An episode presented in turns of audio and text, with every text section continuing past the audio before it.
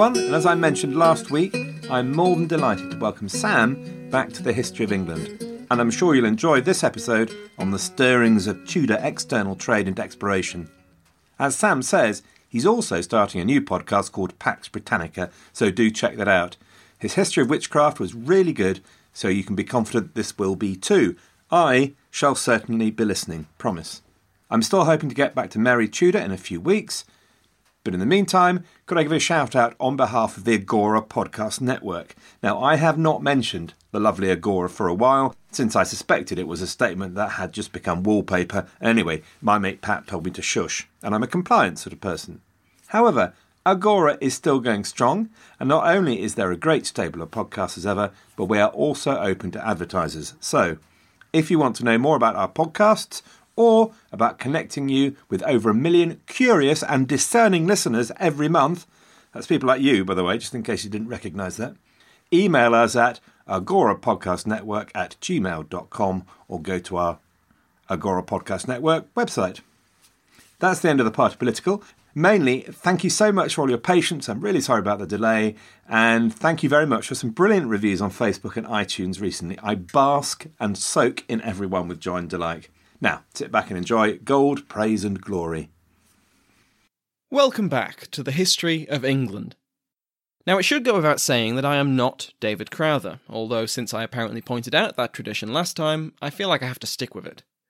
My name is Samuel Hume, and some listeners may recognise my voice from the last time David was kind enough to let me anywhere near his audience. Yes, in July 2017, I produced an episode entitled Witchcraft in Tudor England, which did exactly what it said on the tin, an episode which was later recreated for my own podcast, The History of Witchcraft. Now I have returned, older and wiser, relatively speaking, as the host of a new podcast, Pax Britannica, to present a guest episode on English piracy, exploration, and trade. Much like my previous guest episode, this will jump ahead of David's narrative, and I'm very grateful to David for letting me on his show again. By the time of the Tudors, English trade for the preceding centuries had been dominated by one staple wool. Either raw or woven into cloth, wool was England's chief export for overseas trade throughout the 15th and 16th centuries. Wool would be collected in the cities of England, mostly London, and either shipped as it was or manufactured into cloth. English wool was highly valued by cloth making industries in the Netherlands and northern Italy, and much of this would find its way there for weaving and dyeing. However, most English wool found its way into English looms, and the trade of English cloth was the principal export of England. As much as half of the cloth exported was undyed and plain. The process of treating cloth was complicated and required a high degree of skill. Plain cloth could be made and exported much quicker, but for much lower profit than coloured fabric. At the beginning of the 16th century, the most important markets for English wool were, firstly, the Netherlands and the Rhineland, and then the rest of Germany, the Baltic, and even as far inland as Hungary. Until the 1550s, English cloth exports continued to rise as their competitors on the continent were dealing with factors that the English simply weren't yet. From the 1550s onwards, English merchants found that the game had changed. Until the midpoint of the 16th century, English cloth makers had benefited from low domestic wool prices, allowing them to keep their production costs low and so undercut their mainland rivals. Once England's economy caught up with these changes in price, the damage began to be felt. Another problem was a mysterious thing that still confuses me to this day fashion. In the second half of the 16th century, but at various times and to different extents, thick, heavy English clothes became less popular. On the contrary, lighter clothes became much more popular, with textile producers in the Low Countries adjusting to the new fashions. English producers adapted too, of course, but at a much slower rate, and even by 1600 had not adequately caught up to Dutch manufacturers. In addition to gradual changes in the economy, such as fashion and price increases, there were much more dramatic reasons for a drop in the English wool trade. The Company of Merchant Adventurers of London, which dominated wool exports, had chosen the Dutch city of Antwerp as its staple port. It was a short, relatively simple journey from the Thames estuary to Antwerp, and the city offered preferential tariffs and had built up a significant community of English merchants. From Antwerp, imported English wool, both raw and woven, would either be transported to other Dutch cities for processing or for sale, or shipped down the rivers to Germany and further afield. It was a good system, profitable for both the English exporters and for their customers. However, in 1563, the governments of the Netherlands and England became hostile, and for over a year, trade between the two was blocked. In the meantime, the Company of Merchant Adventurers attempted to migrate their staple port to the town of Emden, but it lacked the infrastructure and benefits that Antwerp enjoyed. Luckily for the merchant adventurers, relations improved and they could return to their favoured city, only for a four year crisis to strike in 1569. England and Spain, the overlord of the Netherlands, had suffered a significant breakdown in diplomacy, and again trade between England and the Dutch was officially forbidden. This had the added drawback of blocking trade with the Mediterranean. Almost all trade routes were overland, through Habsburg territory, and so were closed to English traders. During this break, the merchant adventurers moved to the German city of Hamburg and stayed a lot longer. The economic prosperity of Antwerp required stability and security, and the growing Dutch revolt against Spanish rule was hardly helping. By the time a group of mutinous Spanish soldiers sacked Antwerp in 1576, its economy was already dying. The pillaging simply put the nails in its wool lined coffin, as well as the coffins of the thousands of citizens killed in the Spanish Fury. When the Anglo Spanish War got into full swing, trade between Elizabeth's England and Philip's Spanish Empire would end for a generation. Similar trade difficulties arose in France, the other major recipient for English wool. The loss of Calais in 1558, which had been the staple port of England since its capture centuries before, was something of an upset for the merchants of the Staple, a rival guild to the merchant adventurers. They had been based in Calais for almost two centuries, and now moved their operation to the city of Bruges. When France underwent the Wars of Religion, trade with England's neighbour ground to a near halt, as chaos led only to further chaos. English merchants did not sit idly by as their traditional markets were closed to them, or their customers went elsewhere. The Low Countries and France may have been the most popular destination for English goods, but they were far from the only one. In 1551, a small trading flotilla was dispatched to Morocco, the Muslim kingdom on the northwest coast of Africa, and immediately across the Straits of Gibraltar. At the time, the dominant power were the Saadi dynasty, who would claim the title of Sultan in 1554. The English began a regular, but small scale, trading relationship. English cloth would be traded to the Moroccans in return for sugar and other luxuries. Two years later, another fleet was dispatched to journey even further south, past the Sahara Desert and along the coast of West Africa. This fleet had come in search of other luxuries gold, ivory, and pepper, among others. The English would find that they had a weak hand. The Portuguese were far ahead of them and had established fortified trading posts with no one in England willing to cover the expense of constructing and maintaining fortifications of their own, the English merchants were forced to deal with Portuguese middlemen. Despite this, throughout the 1550s and the 1560s, the English would be the most active traders in the region, aside from the Portuguese and Spanish. English merchants and sailors did not only venture south. The markets of the East, China, and India were an attractive prospect. Now, of course, the Portuguese dominated the southern route around Africa, and the Spanish the western, across the great oceans of the Atlantic and the Pacific.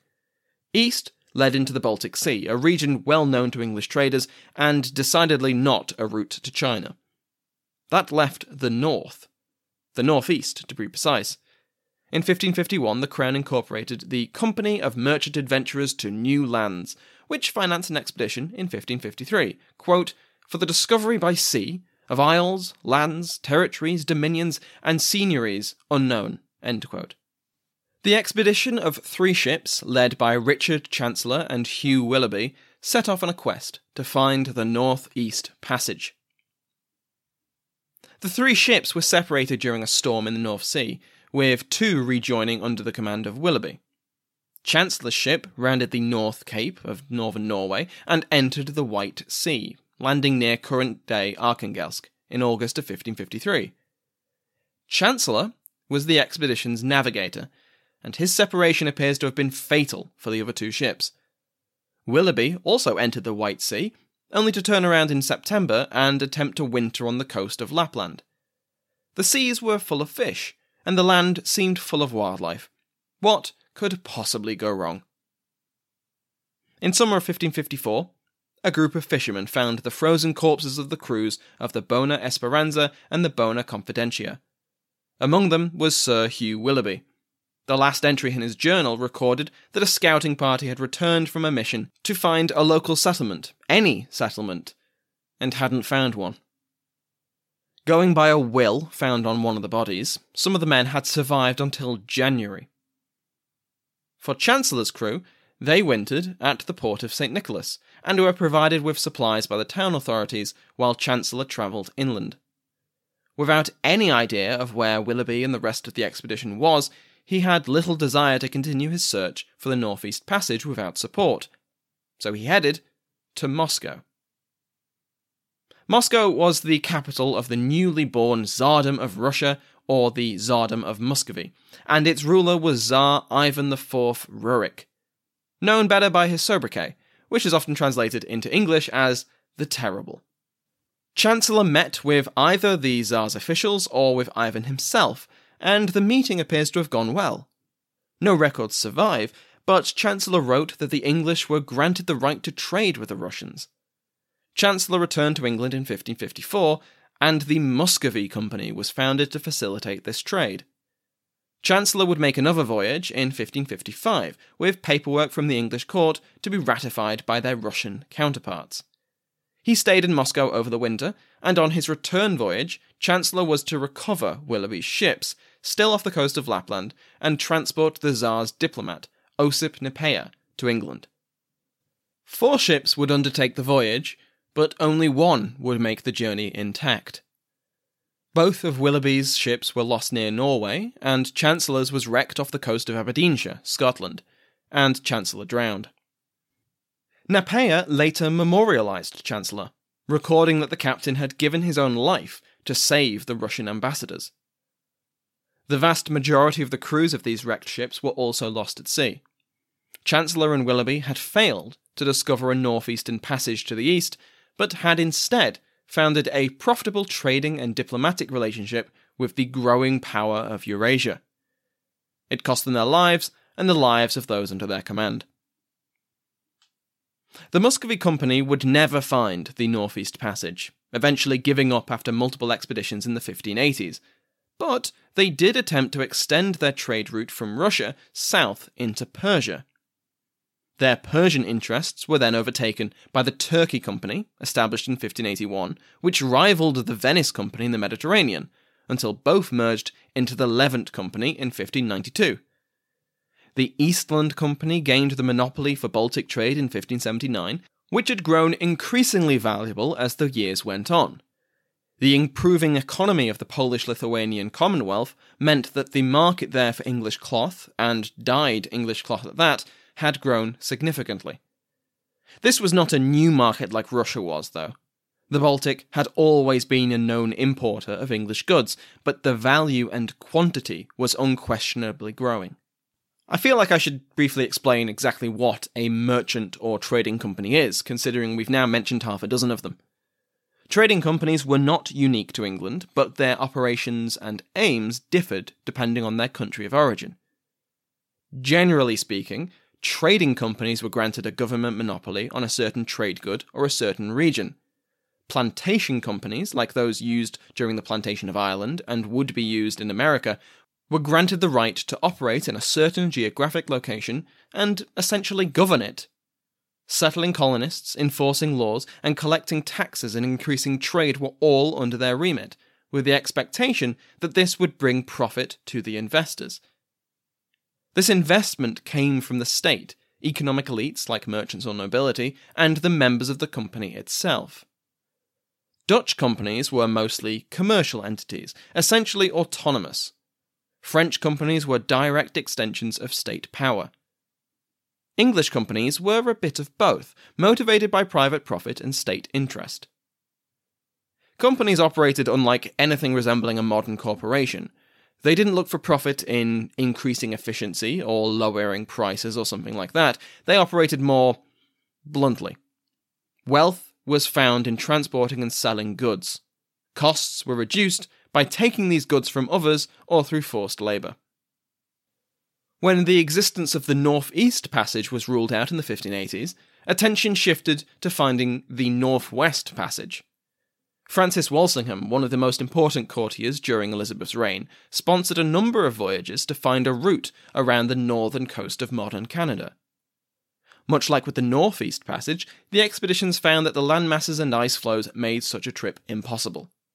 However, during this time, the potential of the Newfoundland fisheries became clear, and by the accession of James in 1603, over a hundred ships sailed to the area, causing friction with the French over fishing rights in the region. In 1591, the first attempt by an English fleet to reach the east set out.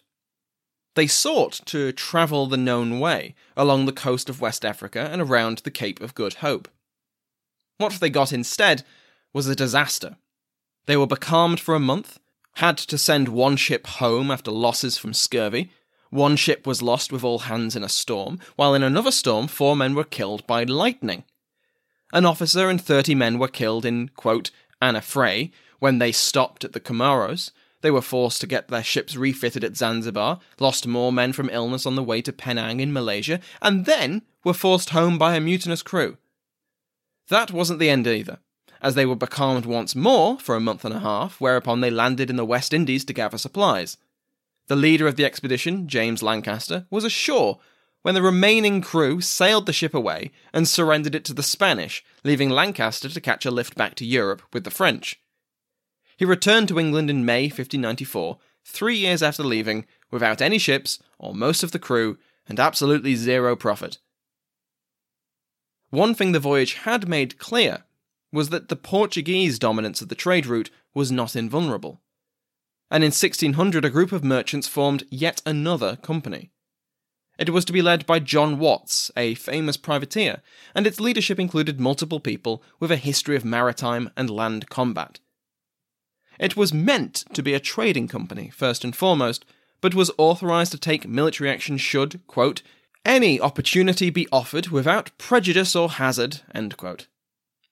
This was possibly the single most famous and influential merchant company in history. The English, and later British, East India Company. From the 1560s, the English attempted to break into one of the most lucrative markets that had been opened with the Spanish and Portuguese conquests the Atlantic slave trade. Between 1562 and 1568, an English admiral by the name of Sir John Hawkins, cousin to Sir Francis Drake, set off on voyages funded by London magnates, courtiers, and Queen Elizabeth herself. His intention was to acquire slaves in West Africa either purchased from local rulers and Portuguese middlemen, or by the use of force against the same. During this first voyage, at the head of at least three ships and a hundred men, Hawkins attacked and captured a Portuguese slave ship and continued its journey to the Americas. On his arrival on the island of Hispaniola, he avoided the local capital of Santo Domingo and instead offloaded 301 enslaved people in the northern ports of Isabella, Puerto de Plata, and Montecristi. Hawkins' first voyage was a success, in the eyes of his investors at least, and a second voyage was commissioned. His second voyage was also a success, and Hawkins was accompanied by Drake as he sailed along the coast of West Africa, before heading across the Atlantic with a new human cargo captured in raids. 400 had survived the journey when they were sold along the coast of modern Venezuela. Quote, Sir Juan Hawkins quote, received commendation from local Spanish officials for his pleasant transactions. Hawkins' third journey was less successful. It began much like the first, with the capture of a Portuguese slave ship and its cargo of 400 souls. The intention was to sell them at one of the ports he had visited on his previous journey. Instead, Hawkins was engaged by a Spanish fleet at the Battle of San Juan de Ulua. The Spanish, angry at Hawkins's repeated flouting of their trade laws, destroyed all but two of the English ships. Hawkins commanded the Minion, while his cousin Drake sailed the Judith. Now, for one reason or another, overnight the Judith, again commanded by Sir Francis Drake, a cousin of Hawkins, sailed away, leaving Hawkins and 320 crew behind. Hawkins managed to return to England by January of 1569. He had lost 90 crew to Spanish imprisonment and abandoned a further 96 men near a settlement in the Gulf of Mexico who were tried by the Inquisition for heresy.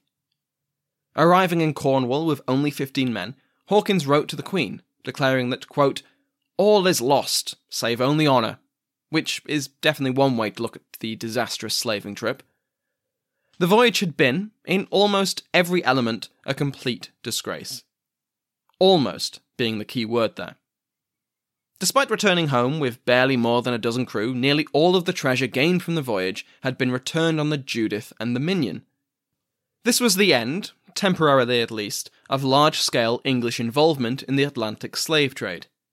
Neither England nor Spain would forget the Battle of San Juan de Ulua, and when Portugal allowed the English to trade in the Azores and the Madeiras in 1571, English activity around Guinea fell to basically nothing. They didn't need to go so far south now. But the profit to be gained from Spanish America and the Spanish Lake of the Caribbean were too great to pass up. Hawkins's successes were proof of that. A new source of income attracted the interest of England's investors and the cash strapped Elizabeth, who commissioned her subjects to prowl the seas for Spanish wealth. They called themselves privateers. Their targets called them pirates. Between 1568 and 1585, there were at least 14 raids by the English against Spanish interests in the Caribbean.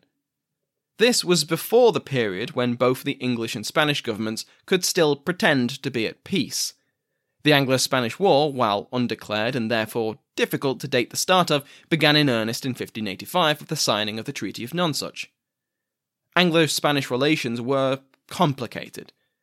English behaviour was ever so slightly hostile. Somehow, Philip of Spain was irritated by English smuggling and campaigns of piracy not to mention English support of Protestant rebels, but that's another story. The most successful privateer of this period was John Hawkins' second cousin, Sir Francis Drake. Now, Drake is one of the most famous figures from the Elizabethan era, usually in combination with Shakespeare and Sir Walter Raleigh, and it's easy to see why. In 1572, Drake planned to capture the annual shipment of silver from Spanish Peru. His plan was to attack the convoy before it reached the port and the safety of the ships. Drake found allies for his raid from both a community of escaped slaves, the Negros Cimarrones, as well as from the French corsair Guillaume Le Testu. His combined raiding party ambushed the mile long convoy in the interior of Panama and made off with enough treasure to last a lifetime. Literally. Professor Benjamin Thomas writes that, quote, Every member of Drake's company received enough booty to become rich men for life. End quote. To the Spanish, he was the Drake, El Drake, and his fame in England, already significant, exploded. One of those rich men, John Oxenham, tried to outshine his former captain in 1576 by crossing the Isthmus of Panama and secretly constructing a ship in the Pacific. In theory, this would prevent Spanish garrisons or patrols discovering him as he sailed around South America and would allow him to strike at the unsuspecting Pacific treasure fleet.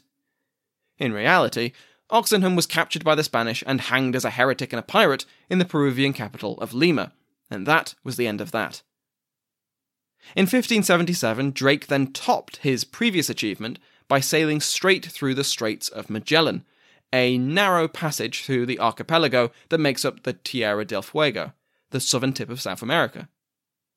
Once he was in the Pacific, Drake set to his bloody, but profitable, work. He raided shipping and sacked settlements from Chile to North America, before crossing the Pacific and returning to England, laden with treasure and riches. In doing so, he followed in the wake of the namesake of the Straits, Ferdinand Magellan, and completed the second circumnavigation of the globe.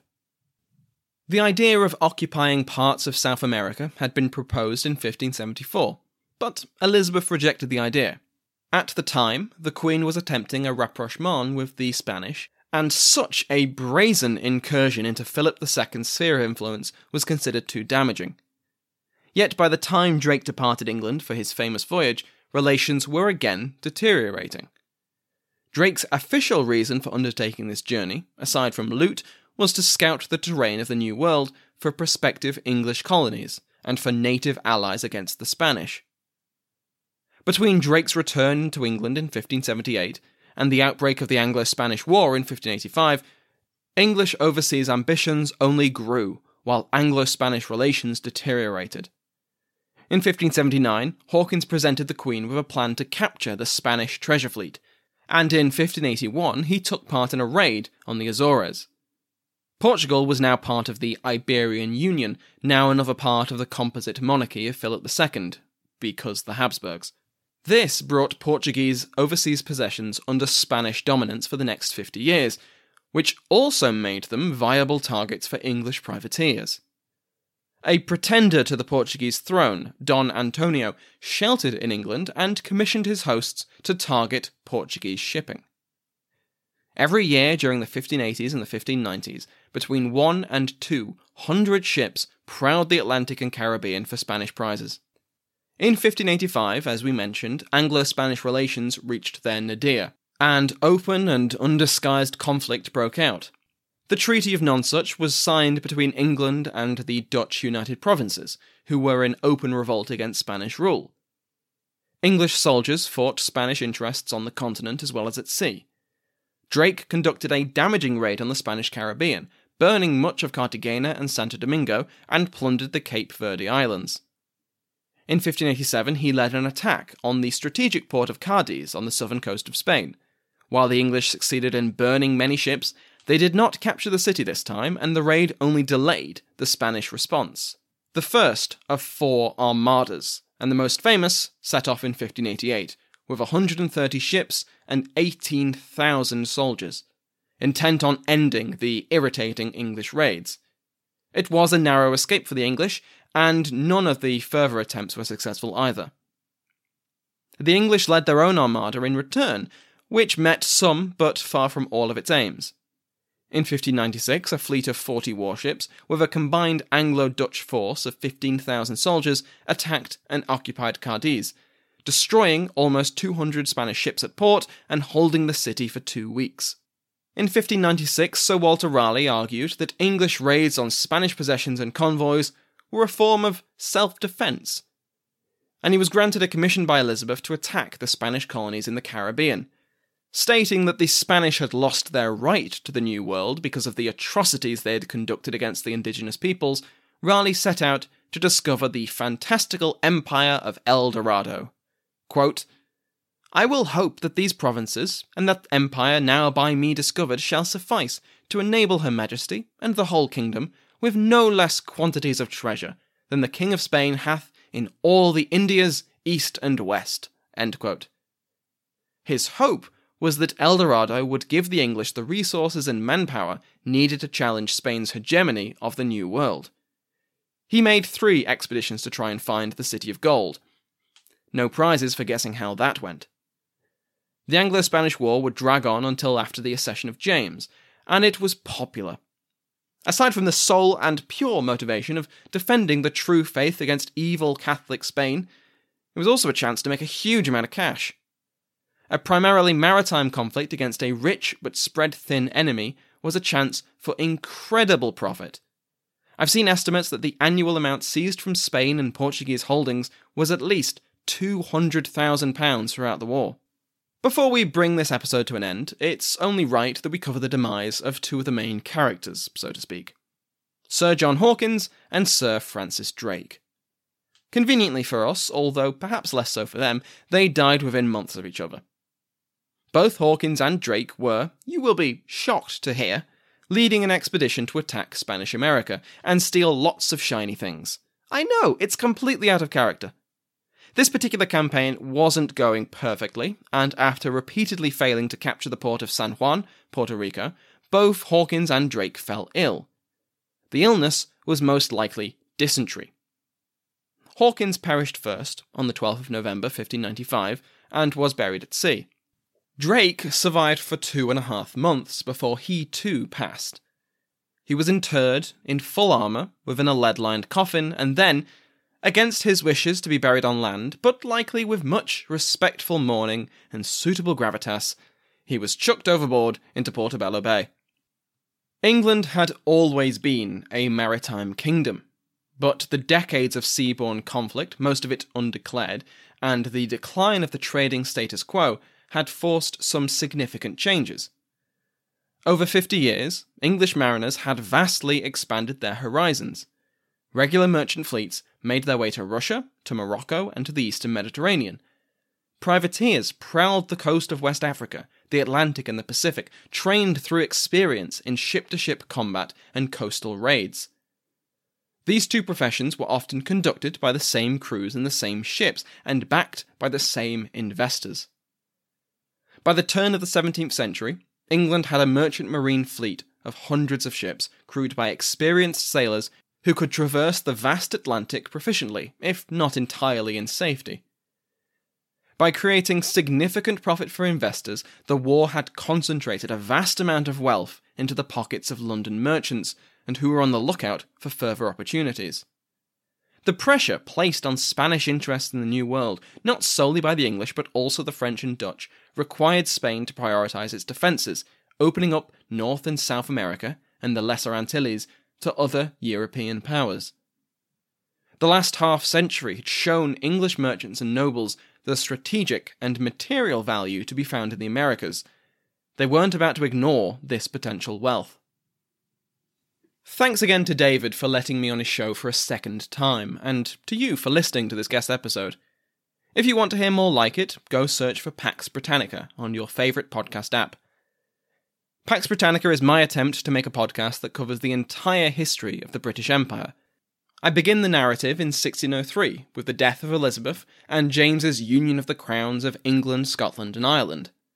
All going well, the first episode launched today, and throughout February there will be two episodes a week to provide context for the narrative. That again is Pax Britannica, which you'll find on every good podcast app, as well as online at paxbritannica.info and on Facebook and Twitter.